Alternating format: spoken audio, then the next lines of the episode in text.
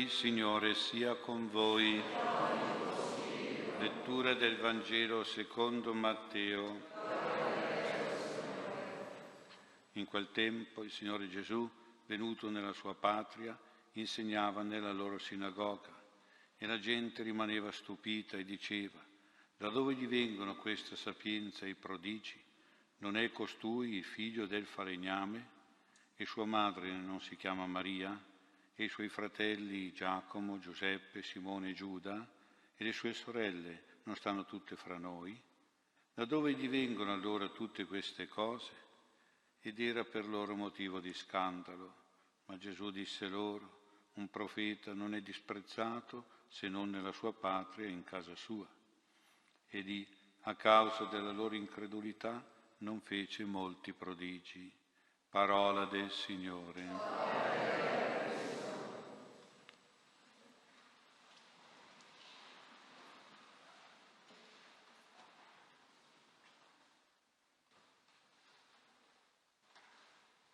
Sia lodato Gesù Cristo. Celebriamo una festa di San Giuseppe, San Giuseppe lavoratore, istituita da Papa Pio XII nel 1955 per mettere in evidenza San Giuseppe come il patrono dei lavoratori. Una festa poi confermata dal Concilio Vaticano II per dare uno spirito cristiano alla festa del lavoro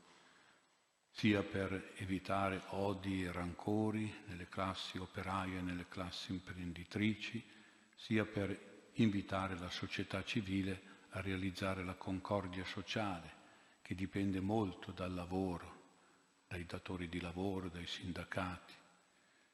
e il miglioramento quindi anche delle condizioni di vita dei lavoratori.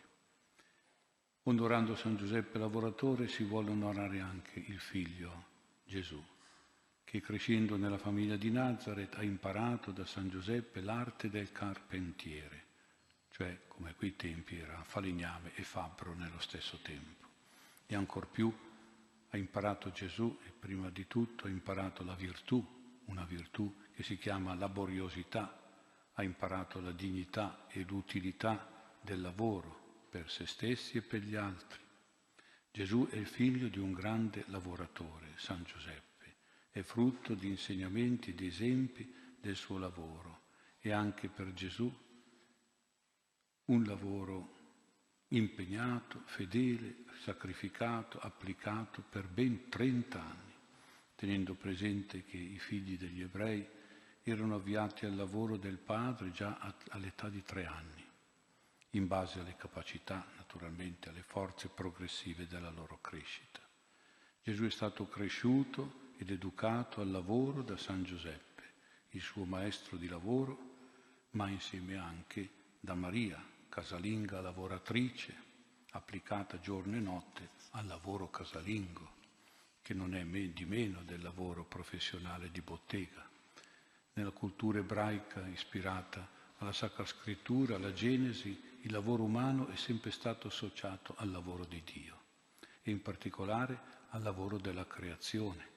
per cui l'uomo con il lavoro diventa un collaboratore di Dio, un socio del divin creatore dell'universo e della terra, del mondo vegetale e animale, per cui il lavoro è fonte di santità, perché unisce al santo creatore. Nel progetto creaturale di Dio l'uomo avrebbe dovuto lavorare con spirito di gratitudine, di riconoscenza, con una preghiera di ringraziamento al Signore con spirito di fede nella provvidenza di Dio per il pane quotidiano, il pane donato dalla natura, attraverso la natura da Dio e poi lavorato dall'uomo. E poi anche doveva lavorare con spirito di gioia e di soddisfazione, con una perfetta realizzazione di cose buone e utili, come aveva fatto Dio. Ma poi sappiamo che si è introdotto il peccato originale e con questo intervento del peccato, il lavoro è diventato fatica, è diventato sudore della fronte, è diventato logoramento, stress, malattia, infortunio, è diventato ancor peggio egoismo, male, ingiustizia, oppressione, sfruttamento, schiavitù materialismo, brutalità, addirittura è diventato anche peccato e vizio se fatto con fini di avarizia, senza quel riposo che è necessario per poter santificare la festa, con l'aggiunta magari proprio di vere e proprie ingiustizie nei confronti del prossimo. Il peccato dell'umanità, lo spirito di superbia ed egoismo ha molto spesso anche eliminato il necessario e doveroso riposo dal lavoro, a imitazione del Creatore che al settimo giorno si è riposato dalle opere della creazione. Si sono create così delle condizioni di precarietà di salute che hanno favorito le malattie professionali, gli stress debilitanti, gli incidenti sul lavoro, anche mortali a volte. Si è arrivati così a concepire la vita solo in termini di dimensioni materialistiche, utilitariste, economiche, senza la soddisfazione delle dimensioni delle relazioni umane, per esempio quelle familiari, la, dei bisogni spirituali, delle attività religiose e morali dell'anima, della vita di preghiera e di carità. E si è arrivati così anche a veri e propri peccati sociali, come la oppressione dei poveri e la frode nel pagamento degli operai, peccati che invocano la correzione divina, la rivendicazione della giustizia di Dio per la loro gravità morale e sociale. Inoltre a livello politico in tanti paesi si sono fatti delle leggi oppure si sono omesse delle leggi che non hanno aiutato a favorire il giusto salario, la tutela e la promozione dei lavoratori, la sicurezza e la giustizia sul lavoro, ma hanno creato parecchi problemi sia nel creare, nel cercare posti di lavoro, nel trovare lavoro, sia nell'essere sicuri e garantiti nell'esercizio del lavoro, ad ogni età soprattutto nell'età giovanile e nell'età matura. Per cui oggi ci sono gravi situazioni di sfruttamento dei lavoratori, di disoccupazione, di disaffezione al lavoro, di oppressione sul lavoro, di depressione per il lavoro, di fuga dal lavoro, di disoccupazione, di cassa integrazione, di mobilità, di sussidiarietà di gente senza più lavoro e senza più stipendio. Queste sono le realtà purtroppo che anche il Papa oggi denunciava. Oggi c'è tanta sofferenza e carenza nel campo del lavoro. Ecco allora l'estrema necessità per noi, che siamo credenti, di pregare San Giuseppe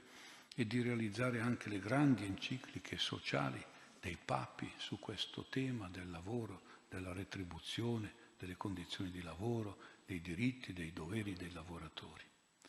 Ma noi nel nostro piccolo, direi qui in chiesa, guardiamo a San Giuseppe che ci suggerisce soprattutto in particolare l'educazione al lavoro nelle nostre famiglie, per i nostri figli. E ecco la cosa più importante alla fin fine, perché San Giuseppe ha educato Gesù al lavoro nella casa di Nazareth. E questa educazione al lavoro è basata innanzitutto sull'esempio dei genitori, che devono dare l'esempio di lavoratori generosi e fedeli e poi anche basato sulla formazione dei figli allo spirito del lavoro, al gusto del lavoro, all'impegno di lavoro, di servizio, di utilità per sé e per gli altri, però mettendo sempre anche uno spazio alla gratuità, alla carità, al volontariato, alla generosità, ci vuole questo spazio così pure uno spazio al riposo, al ristoro necessario per la salute del corpo, al recupero delle energie dello spirito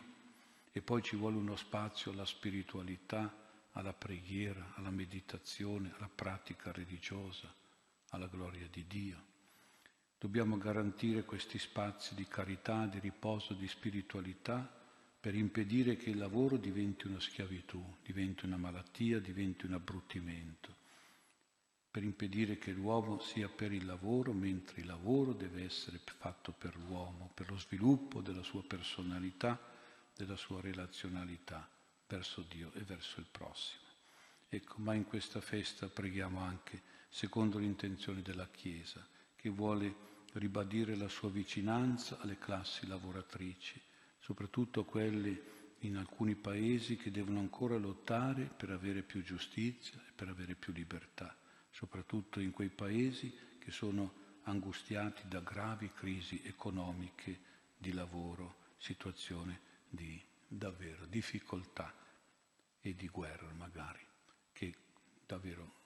mette in, il lavoro in una situazione veramente difficile, soprattutto i lavoratori. Ci aiuti San Giuseppe per realizzare tutto questo in questa preghiera, in questa Santa Messa.